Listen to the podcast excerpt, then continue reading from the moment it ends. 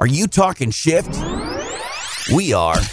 It's time for the We're Talking Shift podcast. Now, now, now. Here to talk shift, Lori Bischoff. We're talking shift. Hey everyone, I'm Lori Bischoff. Welcome to We're Talking Shift, the podcast where my guest and I talk shift because the antidote to feeling stuck begins in our minds with a shift in our thinking.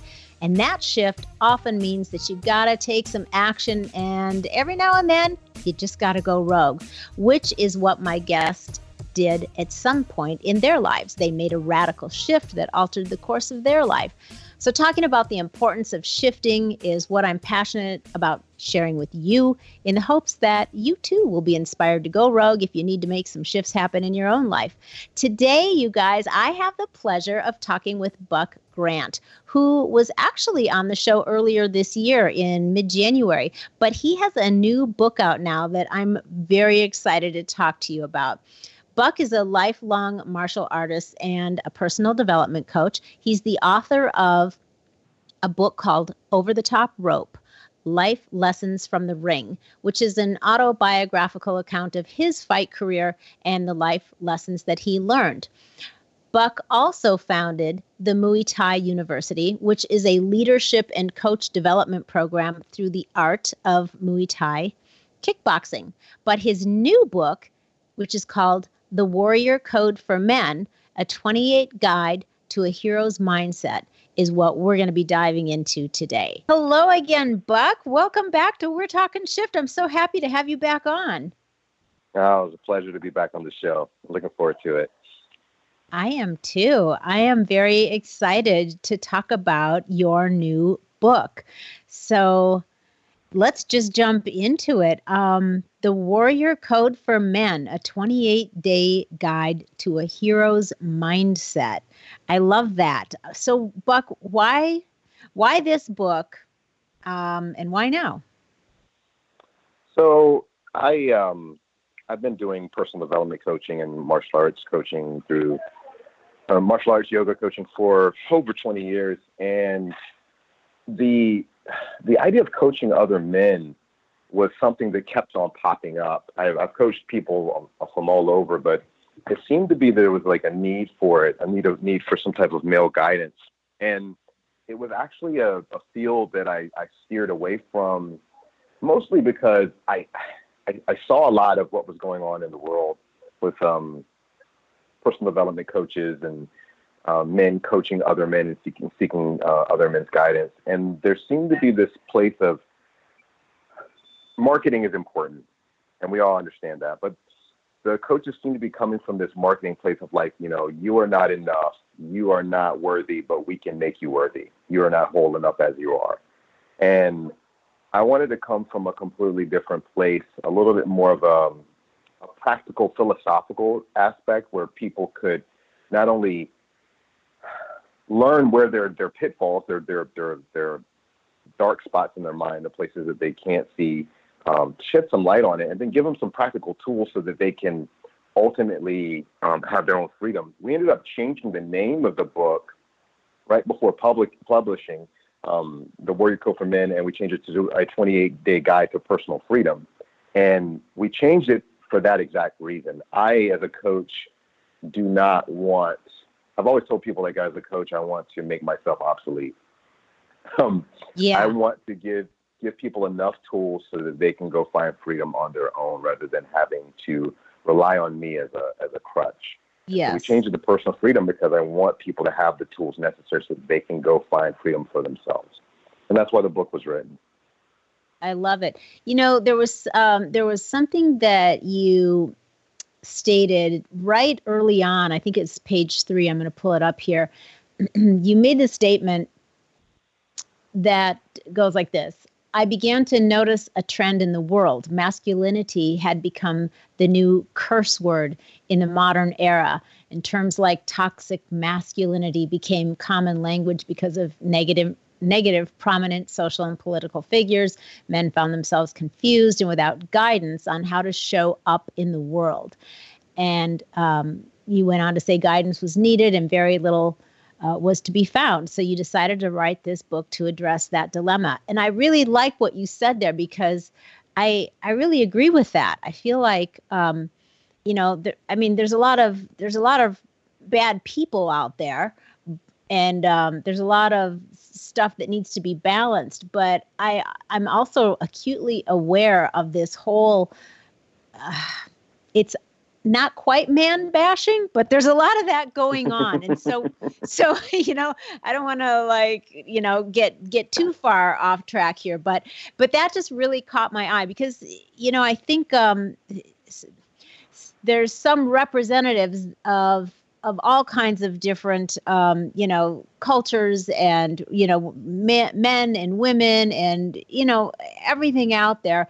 And it's like sometimes the few bad apples give the whole, you know, community a bad rap. And I feel like that's what's happened a lot with men lately. And you know, being that I have a son and I have um, who's amazing, and I have a husband who's amazing. I have uncles and cousins, you know, male cousins, and they're all amazing men. And so mm. I I feel like, yeah, they need there needs to be somebody out there sticking up for the good guys too.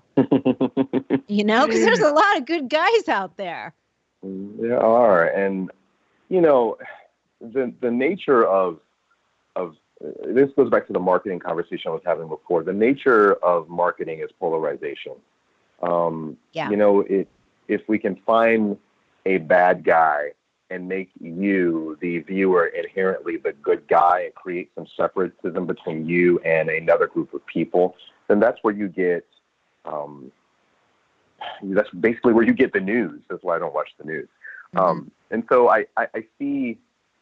First of all, I think that more of it than not is is false news appearing to be real. Mm-hmm. That I don't necessarily think that as a whole everyone thinks that all men are are bad and that no. masculinity as a whole is bad. But there needs to be a certain sense of, of balance because I, I'm I'm seeing men in this world that are very, very they're very confused. They don't know whether on one hand they're told that they should be softer, that they should have more feminine qualities, and so human beings being these tribal creatures that seek the comfort of other animals and their species, particularly if you are a straight man, for example, the need and um, acceptance of another woman, then you will do anything and everything to still accept it if you don't have a true sense of your own self. So we've got men being very, very feminine and to make other women like them, to become a part of that group. And then at the same time, the same women that want to have a certain type of man in their life are asking for things like, I want you to be stronger. I want you to be more assertive. I want you to be, um, to stand up to quote unquote man up. And yeah. so men are stuck with this polarity of like, which one am I supposed to be in order to be accepted in the world? And the real problem is people seeking acceptance outside of themselves. Right. And Love that's that. where the main issue is. So, and that's where the book kind of came from. It's where it was spawned from. That's awesome. I think uh, the timing is ripe. So I'm I'm really glad that you wrote this book. Um, so um, you you say in there that you know the book is designed to help men find the clarity that they need to define purpose. You know, and it's using the warrior archetype as a guide. So speak about that a little bit. So I I I came from a martial arts background, um, and I found that like in a certain state of, of, of mind, if you are in control of your faculties, then there's essentially two types of archetypes that um, that take over. Um, this is if you're not hijacked by your limbic brain and you're working off of fight or flight uh, response. Mm-hmm. People tend to take on two types of archetypes. I borrowed this from this language from from other teachers um, but it, it, seems to resonate true. You have the yogic philosophy and you have the warrior, which in my mind are, are the two sides of the same coin. And though the yogi is the person who accepts things as they are, things that cannot be changed, um, you accept them as you are. That gives you a certain sense of peace. And then the warrior is the person who fights for a cause. It's not just a fighter. I, I came up as a fighter in a ring where essentially it was all about me. It was all about me winning winning five minutes at a time, 25 minutes at a time. But a warrior is a person that literally fights for a cause. Hence, if you look at a war, a war is not a haphazard um, battle. A war is is two or more forces fighting for some sense of a purpose or a cause that is what they're willing to die for. Um, And so what we're looking at right now is like a warrior archetype is the archetype that has decided this is what I'm willing to fight for, whether that be a mental, emotional, or physical battle. And because I'm coming from a clear space of like understanding what I fight for, then I fight with a certain sense of freedom. And fight meaning I use a, a sense of like energy or effort to influence my will upon something in order to make it happen, i.e., change the character that I am now into a character that I would like to be. And Okay. that's why we use the warrior archetype. hmm Yeah. Okay. So you you're not fighting just for the sake of fighting. You're you're choosing what you're fighting for. Yes, and and quite often, um, even from my own personal experience, I found myself thinking that I was fighting for my own cause, but the reality is, once I started doing a lot more self study, I was disguising what I thought was my own cause to hide some inner insecurities of me looking for acceptance, either from an absent father or a woman in my life that I wanted to that I adored or business partners that came up as um, father figures in my life. So I found myself fighting really, really hard, but I was fighting for the wrong things. And so when I was able to decide what was really, really important to me, then oddly enough, what ended up happening, and this is kind of the paradox of a warrior, what ends up happening is you end up fighting less because you realize that who you are is, in essence, something that doesn't need to be defended so Mhm. much.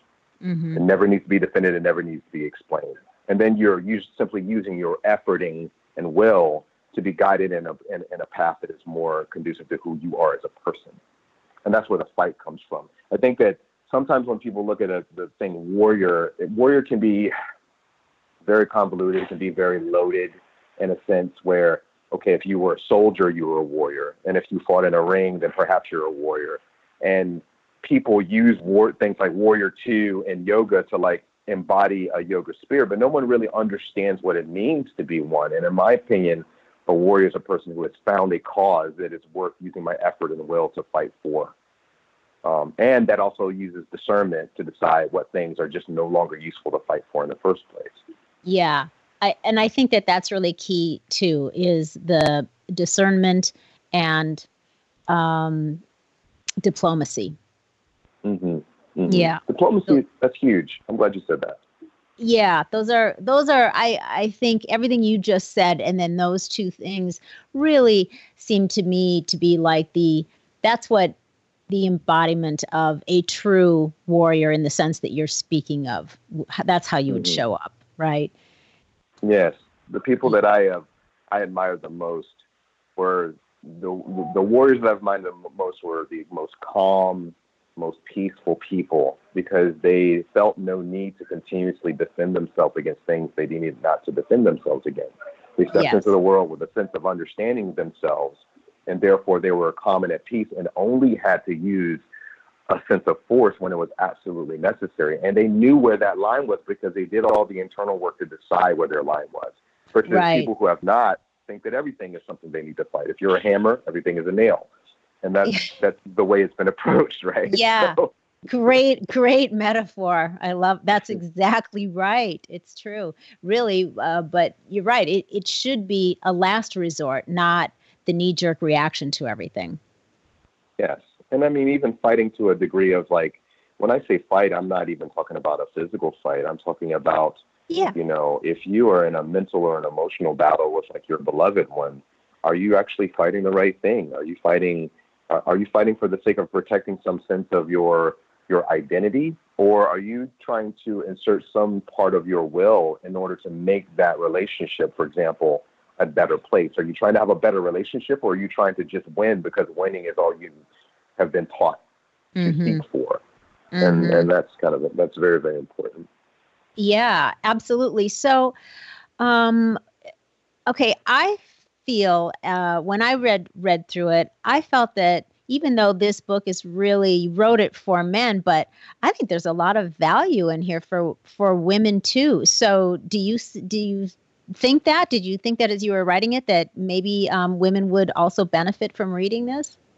Oh, absolutely, day one. from, the, Yeah. from the moment I started writing it, I, here's the the paradox of being a person in the kind of the you know you're trying to I'm essentially helping people recognize that they they can be free on their own and in that paradox you have the business marketing world where you have to appeal to a certain small group of people in order to make a name so I understand, for example, that men experience the world in a very unique way compared to women. But at mm-hmm. the end of the day, all humans have the same human experience.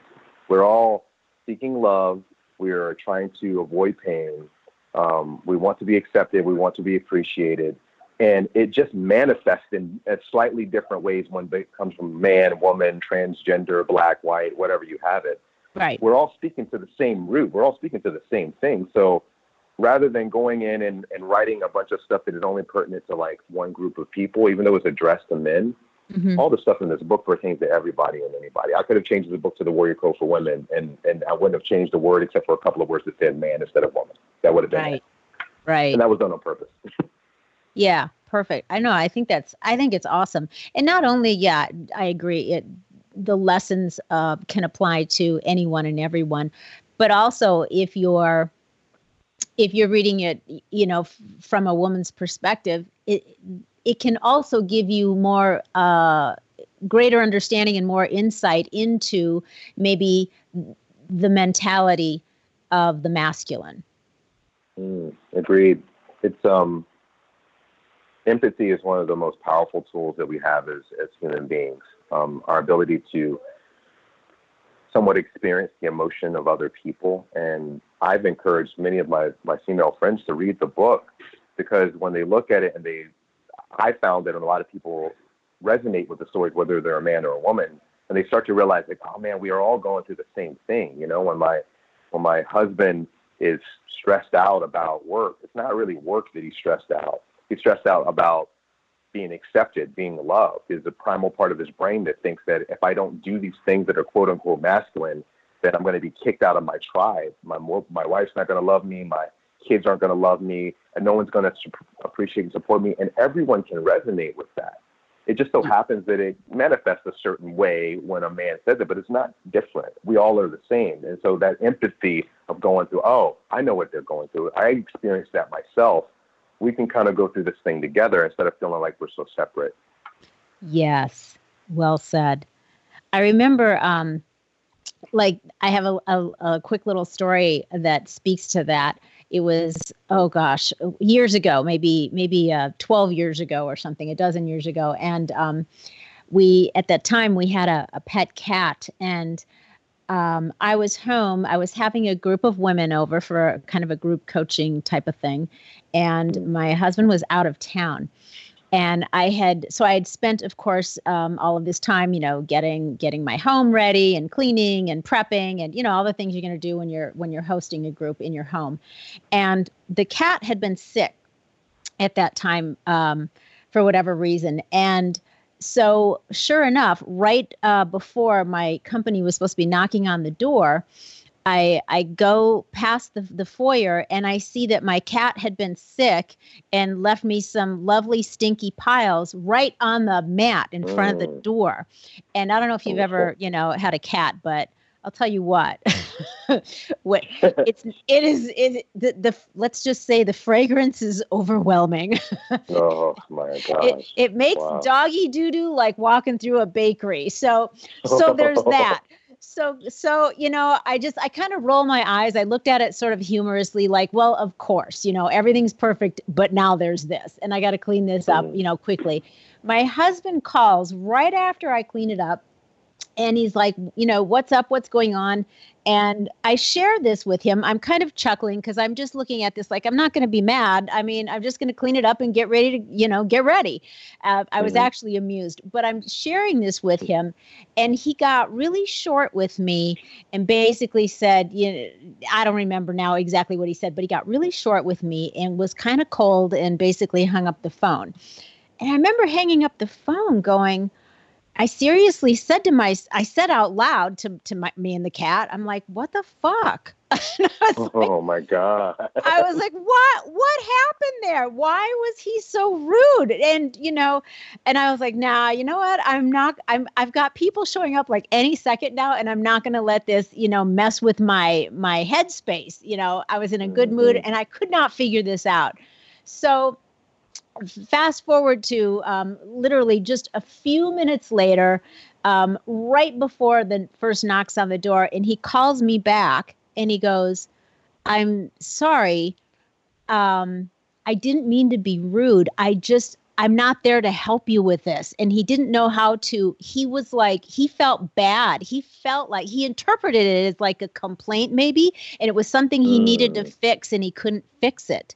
So, mm when he couldn't fix it, you know, he, he just reacted in that way, which which I took, you know, as how rude and mean, but for him it was just the reaction was I can't fix this. I you know, I should how can I handle all of this and I'm out of town. So it was just this bizarre but it, it kind of speaks to, you know, the place that we are all coming from and like you just said, you know, for for so much of the um the male mentality. And when you're in partnership with with a man um, it, it's like you know that's a lot of their identity is i need to i need to take care of things. I need to fix things when they need fixing. And when they can't do that um, you know frequently uh, it, it shows up in weird ways. And their frustration comes out in ways that you know you're receiving in a way it's not intended. Absolutely. Absolutely. And i that is, that is the archetypical story of every man that I know, including myself. I I struggle. I've struggled with it myself. Um, I see something and I want to fix it, and when I don't feel like I'm in um, a position to fix it, I feel that my my own identity is questionable in it. And even though my partner won't even think twice about it, like yourself, that's not even something that even dawned on you, but to him, it was right. a big deal and and just even us being aware of each other's like internal stories, our internal di- dialogues, that, that that goes on gives us a huge sense of, of, of empathy, and it maybe allows some space. Like you allowed some space for it. Number one, because you had to move on to something else, but mm-hmm. allowing a little bit of space for him to like process it and go, ah, you know what? Uh, I'm sorry. This is what this is what I was experiencing right. And uh, and that's huge. That's yeah. Huge. so so then the important part of that too is we were able to you know to revisit it circle back around and i was able to say you know uh, let him know it, that that wasn't something that he needed to be concerned about. You know what? It's it's it's cat poop. I cleaned it up. it, you asked me what I was doing. That's what I was doing. It wasn't a that's complaint. It's nothing I need you to fix. We're all good, honey. You know, and so we talk it out and it's all and it's all good. But I was so glad that he called back and was able to say, here's why I came off that way so that I could have this understanding. And then I was like, oh, I get it. Because if we wouldn't have had that conversation, I would have gone on making up this story in my head like wow he's really being a dick you know and mm-hmm. it, and it was it was really the opposite he was just so concerned and he couldn't fix it he was being you know just he was completely frustrated so the communication yeah. is so key but yeah. but anyway yeah. i i want to talk about um some of the lessons you've got 28 days of lessons so why 28 days that's the form you've got the book laid out in well, perfectly honest with you, 28 days made more sense because it was like, okay, that's that's uh, that's four complete weeks. Yeah.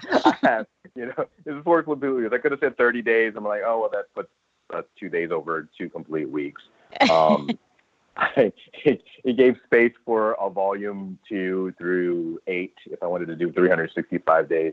But um, more importantly, I found that one of the best ways to like really, really change your life is to have a complete and concise rehaul that's that's feasible, attainable, that's like palatable. Um, mm-hmm. If you tell somebody like, "Oh, I'm going to trans, you're going to transform your life in a year," a year is a really, really long time mm-hmm. to make a shift in your life. To say that, like, if you commit every day for the next year, there are very few people on this planet that can just go from zero to 365 days and and change their life. But 28 days of like, okay, you read something once every 28 days, you apply the lesson to it every 28 days. It's kind of like a jump start on your life. It gives you some new tools that you can you can use right away, and they're things that are achievable for people. They're they're they're lessons. They're like, okay, if you think and even if you just think in this way for the next 24 hours, it's going to change your perspective on the world, and it's something that you can attain right now. So that's where the 28 days started. It was it was a it was as a a jump start to kind of get Mhm. people going in the right direction. It was something that was palatable. It's a you know quick read. I I jokingly was talking to my wife about this. Like, yeah, you know, this is kind of like one of those toilet reads. You know, you put it by your bathroom. you know, I, I say that lovingly because some of the best books I've ever read were right by the toilet. You Right. Put it by the bathroom. You pick it up. You read it for a couple of minutes. Read a chapter. Like, oh, that that's really cool. I'm gonna think about that all day today. And you put it down, and then you pick it up the Right. next day. And you know, Yeah, you're because you're kind of a captive audience, right? You pretty much, you know, guys on toilets. Yeah. So instead of a coffee table book, it's gonna be the bathroom book. there you go. There you go. Maybe I should have named it that. yeah. Right, Maybe that's the right. next version. Yeah. Next yeah. version. So, okay. So, to the 28 days, before we jump into some of your favorites, um, do they build on each other? You know, do you suggest that a person start at day one and then take it, you know, all the way through to 28? Or can a person skip around and just sort of randomly pick something? What do you suggest to get the most out of it? That's a good point. So all of them are designed where they can be picked up wherever you want. If you wanted to just flip the book book open to like somewhere in the middle and read something, you will you're, you'll you'll be just fine. And I often do that with some of my, my favorite books. Um, a guy named Rolf Gates, who's a, yo- a, a yogi, who I admire quite a bit. He had a Meditations from the Mat book was 365 days, and basically you could just pick it up any day of the of the year and flip through it and get something out of it. There are a few chapters that like make references back to another chapter that Mhm. gives you a little bit more context. So in the end, if you do read it in order, you won't have to flip back and forth. But the chapters are purposely short so that if you're reading a chapter out of, you know, like you just flip to page, you know, three, you know, 30, Mhm. and it says something like, oh, refer to chapter blah, blah, blah. You can go back to that chapter, read it really quickly, and then you're caught up. You can pretty much process it any way that you want that feels good to you. Yeah, I like that too Yeah. because uh, you know a lot of people. Um, I read a statistic, um, gosh, a few years ago, um, and I don't remember what the exact numbers was, but it was like something crazy. Like ninety percent of people these days don't don't read a book from cover to cover. They don't either read books at all, or they or if they do pick up a book, they don't ever finish it. It never gets read from cover to cover. So I think writing your book with these awesome lessons in this manner so that if you are that person, you read it from front to back, awesome. But if not, you can still get all of the great value out of it if you are just somebody that wants to pick and choose, you know, here and there. Yeah, I mean, they say the average average attention span now is about seven seconds Wow. online. Seven seconds, and you know, social media and phones and things of that nature pull our attention in a lot of different directions, which we talk about even in the book about how that that that that effect on you is essentially allowing your phone to think for you instead of you to think for yourself, and it's shortened our attention spans to the point where you know people don't. You're right, don't read books anymore. Mm-hmm. But if we're starting for, and I would love for people to have longer attention spans, which some of the meditations and the the group coaching and some of the retreats that are the book is based on, um, will help people extend that attention span. But you Yeah. got to start where people are. So if people are starting in this place where I don't know where Mhm. to start, a book that's you know 115 pages long and a chapter's two to three pages long that gets their attention right away is a great start for them to get going. Yeah, definitely. Nice, nice, compelling small bites. I like it. Yeah. I Yeah. like it. So I had asked you um, before if you had some favorites out of the 28 days of lessons, and uh, and you did give me uh, some of your top faves. Um, so I wanted to ask you about a couple of those. So the first one you mentioned was day two, and that one is entitled "Beware of Saber-toothed Tigers." So speak a Mhm. little bit about that. What? Why is this one one of your favorites? Oh, that's my favorite because one of my favorite things to do is tell stories. I feel like I'm a professional storyteller, um, and we're all professional storytellers. We just tell our story um, mostly. So uh, the story I kind of share with people is like it, it starts with this caveman Bob, a character I call Caveman Bob, and you know, Caveman Bob lives in a caveman community, does caveman things, and all of a sudden one day, Caveman Bob gets eaten by a saber-toothed tiger and it goes into the tribe sitting around a, a, a fire, basically trying to discuss what are we going to do about this caveman Bob scenario? Like, we don't want to die like Bob died, so what are we going to do? And it shows these people telling stories about, um, okay, what's going to happen if we do this? What if we fight the tiger this way? What if we fight it that way? And some stories end in like we die, other stories end in oh we live. But it played the point of like how the storytelling mind works and it's our gift and our curses and, and humanity to be able to tell stories. We're the only creatures on planet Earth that can do that. The only right. creatures. And because we have this storytelling mind that is predisposed to keeping us safe, right? The mm-hmm. idea that like the human brain is not really designed to make you happy. It's designed to keep you safe. Mm-hmm. It has this amazing capability to tell stories. And if you think about the power of a story, a story is literally me taking from the past, projecting into a future a predictable or seemingly predictable outcome. Mm-hmm. Right? Like we can actually visualize like what is the future possibly going to look like based upon our past. Yeah. What our brain tries to do really, really well. And it keeps us safe in environments where there might be, for example, a saber-tooth tiger. The problem is most situations are not saber-tooth tiger situations. Right. Most right. situations are not life or death, but our human brain has a hard time distinguishing between those two things. I think uh, there's a statistic that I learned in my yoga teacher training several years ago that um, the human mind only has to experience something that is three to six percent like a prior experience in order for it to react the exact same way. Mm-hmm three to six percent. So you, you know, get into a you think that your father doesn't like you when you're a child. Some little thing happens, you don't think your father uh, is going to like you. And then 20 years later, you get in an argument with your wife, and that that primal part of your brain goes back to that dangerous point of like, hey, remember that one time when that one person didn't like you, that person you called your father? Well, this person may not like you now, and they might leave you. Mm-hmm. It only has to be that close in order for us to do that. So the story illustrated the power of the of the storytelling mind, mm-hmm. and then it also told the Achilles heel, and also spoke to the point of like why it's very very important for us to at least understand the mind, so that we can start to create some separation between us, the self, and the mind, which is the tool that we can use Otherwise, if we don't have separation, we think that we are the mind, and therefore every story that we conjure inside of our head, we think could possibly be true right now. Right. So it's just kind of a, a fun way to kind of give people to, you know, stories has been the ways that we've learned how to, you know, it's basically the way that we have survived as a species. We're wired to listen to stories. We go, it goes to a primal part of our brain. It goes to that limbic part of our brain where we, instead of like just gathering information. We feel the story. We feel caveman Bob dying by the saber-toothed tiger. And mm-hmm. because we're feeling it, that, that feeling tone sticks with us and it in, inspires behavior because feeling inspires behavior.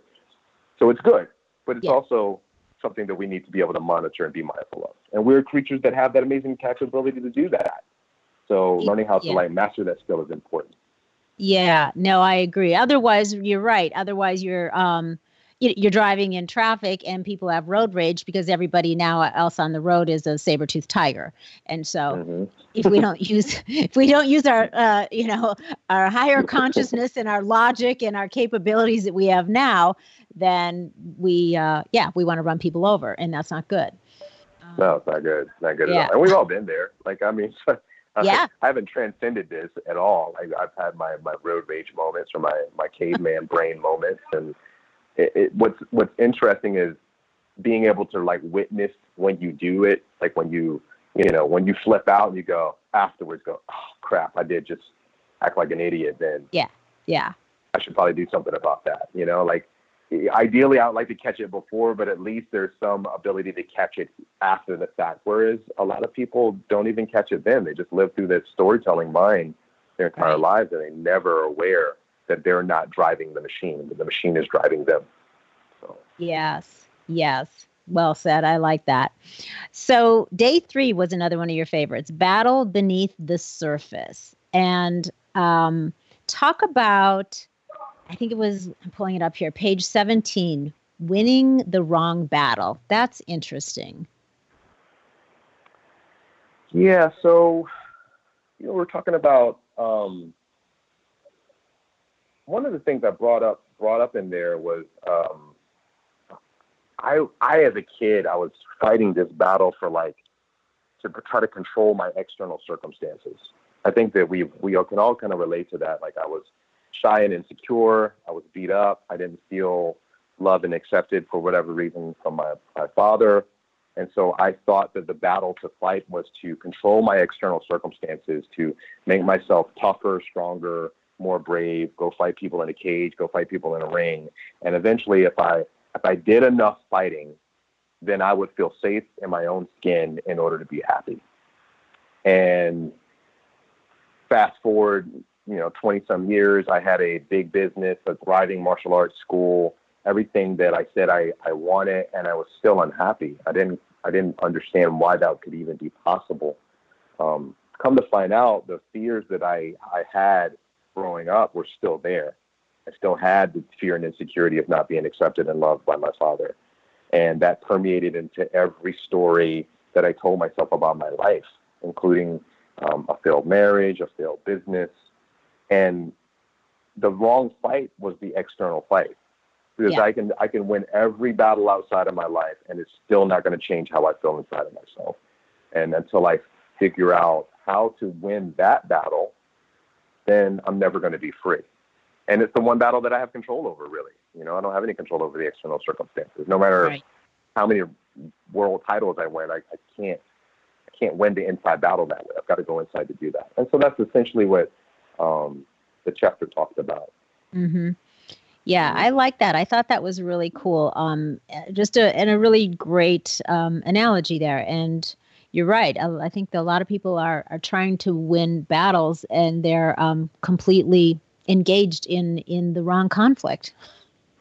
Yeah, I, you know, I I, have been studying a lot on just like you know human consciousness my entire life, and more and more lately because I, you know, able to see like my own scars, right, my own habits that I passed off as as positive things. Um, you know, like even the idea of like what what our personality is. You know, we mm-hmm. think that this personality is this fixed set thing, but at the end of the day, our personality is just a a bunch of stories that we've deemed to be true um, I had an instructor tell me once that stories are what uphold belief. And if I have enough stories piled together to make a belief system, a value system, now I have a personality, which is literally this thing that is created. Not only is it created, but it comes from my external circumstances. It comes from my experience with my parents, with the world, with society, so literally, the majority of who you think you are didn't even really come from you. It came from everything else.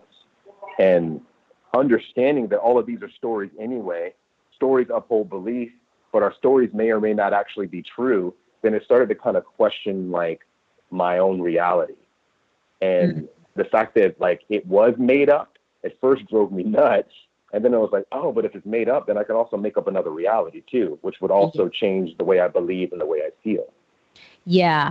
Yeah. I heard, um, and I think it was Michael Neill. I don't know if you've heard of him. Um, he's a he's a pretty renowned um, coach, uh, and uh, I think his book is called Super Coach. But anyway, um, I hmm. believe. I believe it was him um, who said he refers to personal or your your personality as your personal reality. Mm. And I was like, that is so interesting because because uh, yeah, I guess that that it kind of leads to what you just talked about. And you're right. If it's your personal reality, well, you can change that.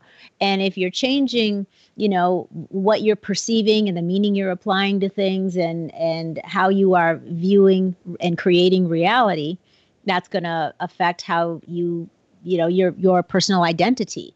And uh, so your personality then could feasibly, um, you know, morph and change and be altered depending on how you choose to view or alter your personal reality. I just thought that was really mm. interesting.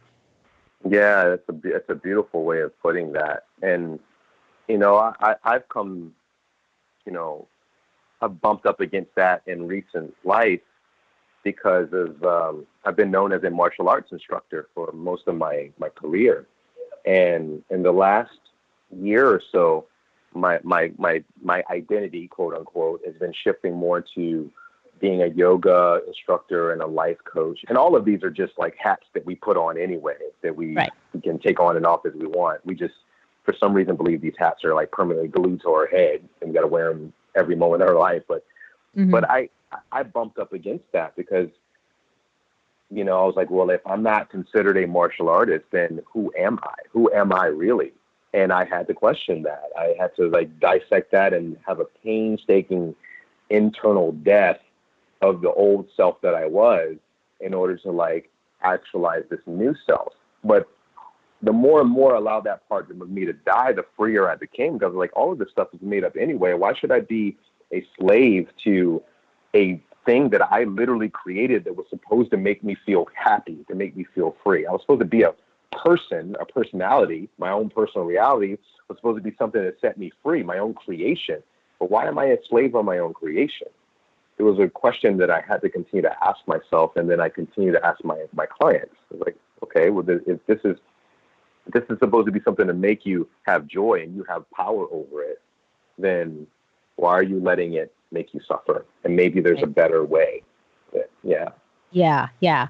It, you have to come to the realization. I think it's it, at some point um, about what is self-imposed. Mm. Mm. What do you mean by that? Well, um, it's uh, it's all like you said you created it which means it's self-imposed you brought it upon mm. yourself whatever your you know creation your your personality your circumstances we all bring those things upon ourselves. And so mm. if it's self imposed, um, if we own that, now we have the freedom to change it. If we don't own it, if we think it just is that way because that's how I was born, or that's how I was raised, or that's how society says I have to be, then we don't own it. Then we feel like we're powerless to change it. But if we mm. understand and own the things that are self imposed, that we bring upon ourselves or create ourselves, now we have the freedom, like you said, to create something new, to make the change. Yeah, very well said. I, like I like that uh, that approach to it. It's mm. um, it's hard in some circumstances to say that to people, especially, and you know, again, going back to some sorts of empathy or even like I guess empathy might be a strong, too, too strong of a word in the sense where, or caring. Um, if someone has experienced some some deep trauma in their life, for example, right, and that has left a a pretty decent scar on their psychology, on who they are as a person, and that mm-hmm. permeates into everything that they do. It's you know, it could be very difficult or hard for me to come into them and in so many words say, well, your reality is now your choice. Mm-hmm and yet, and yet, mm-hmm. the even though they did not have the choice of what happened to them, the day to day choice of deciding whether I'm going to live into this new personality is theirs. Yes. You know, it's not your, what as Will Smith said, this is, it's not your fault, but it's damn sure your responsibility to have a life after anything that has happened to you.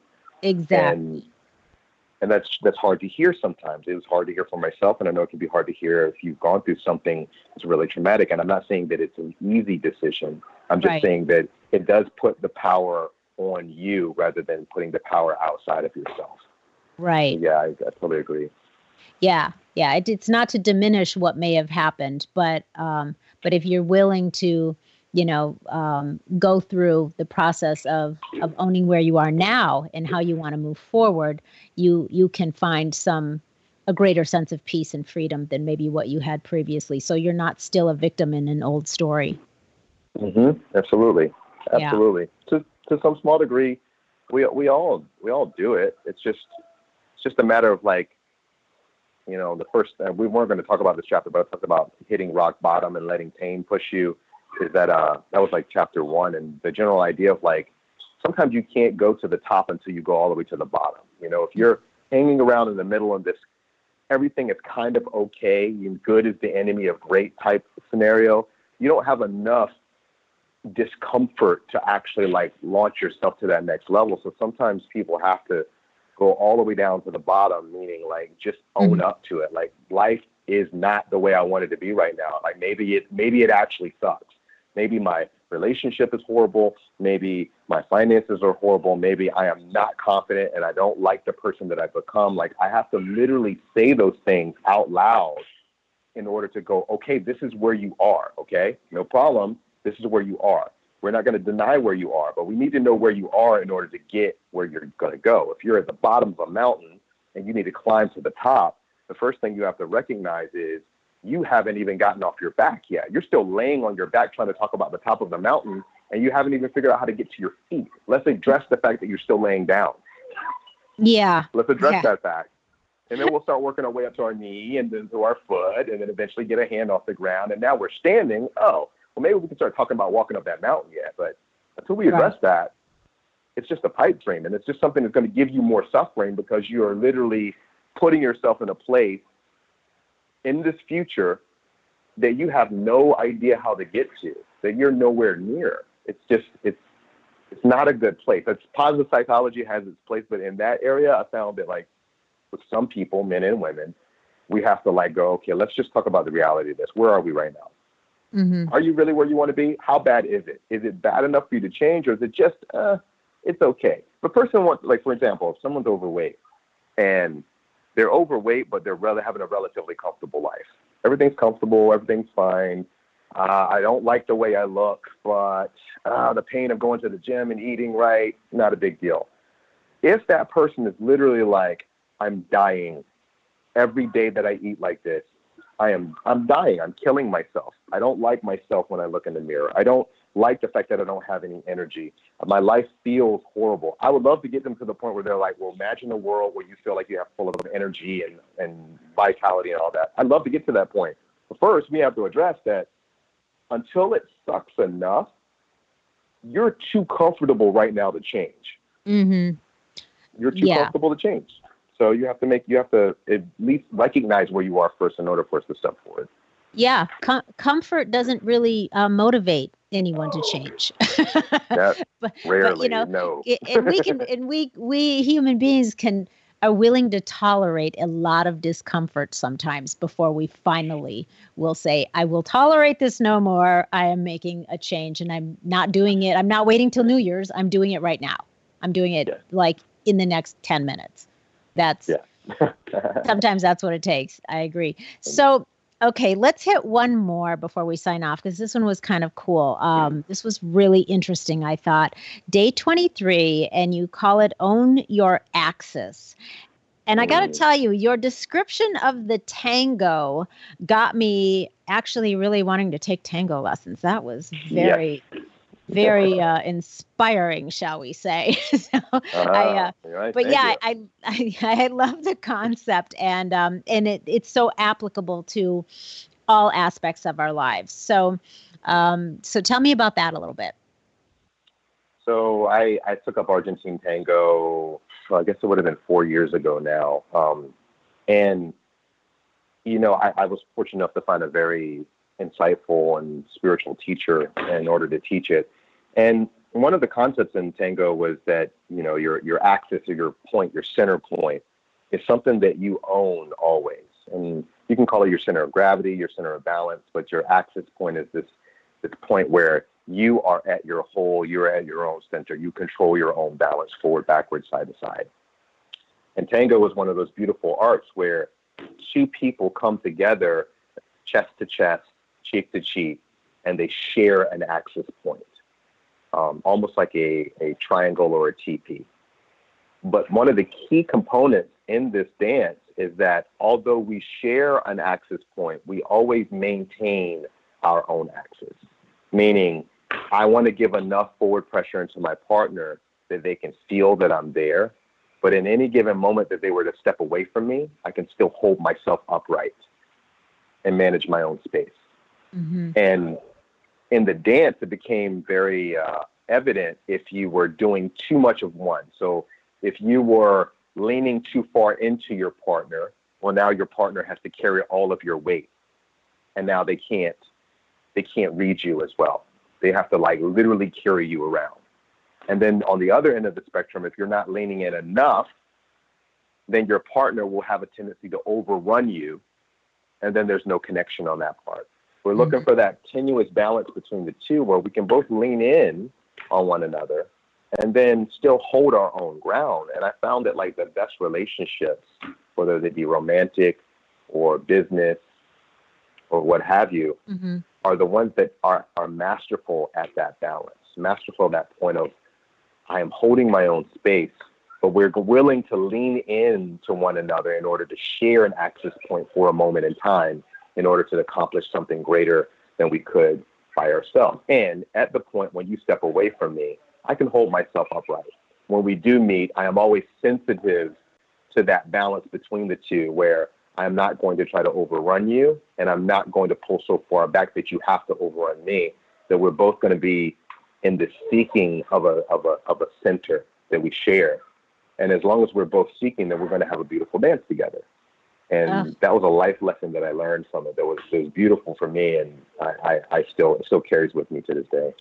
Yeah, that was just um, a fantastic um, comparison, and I yeah I got a lot out of that. It really made me think, and I thought, first of all, you know, um, I got a hot flash, and then I was like, and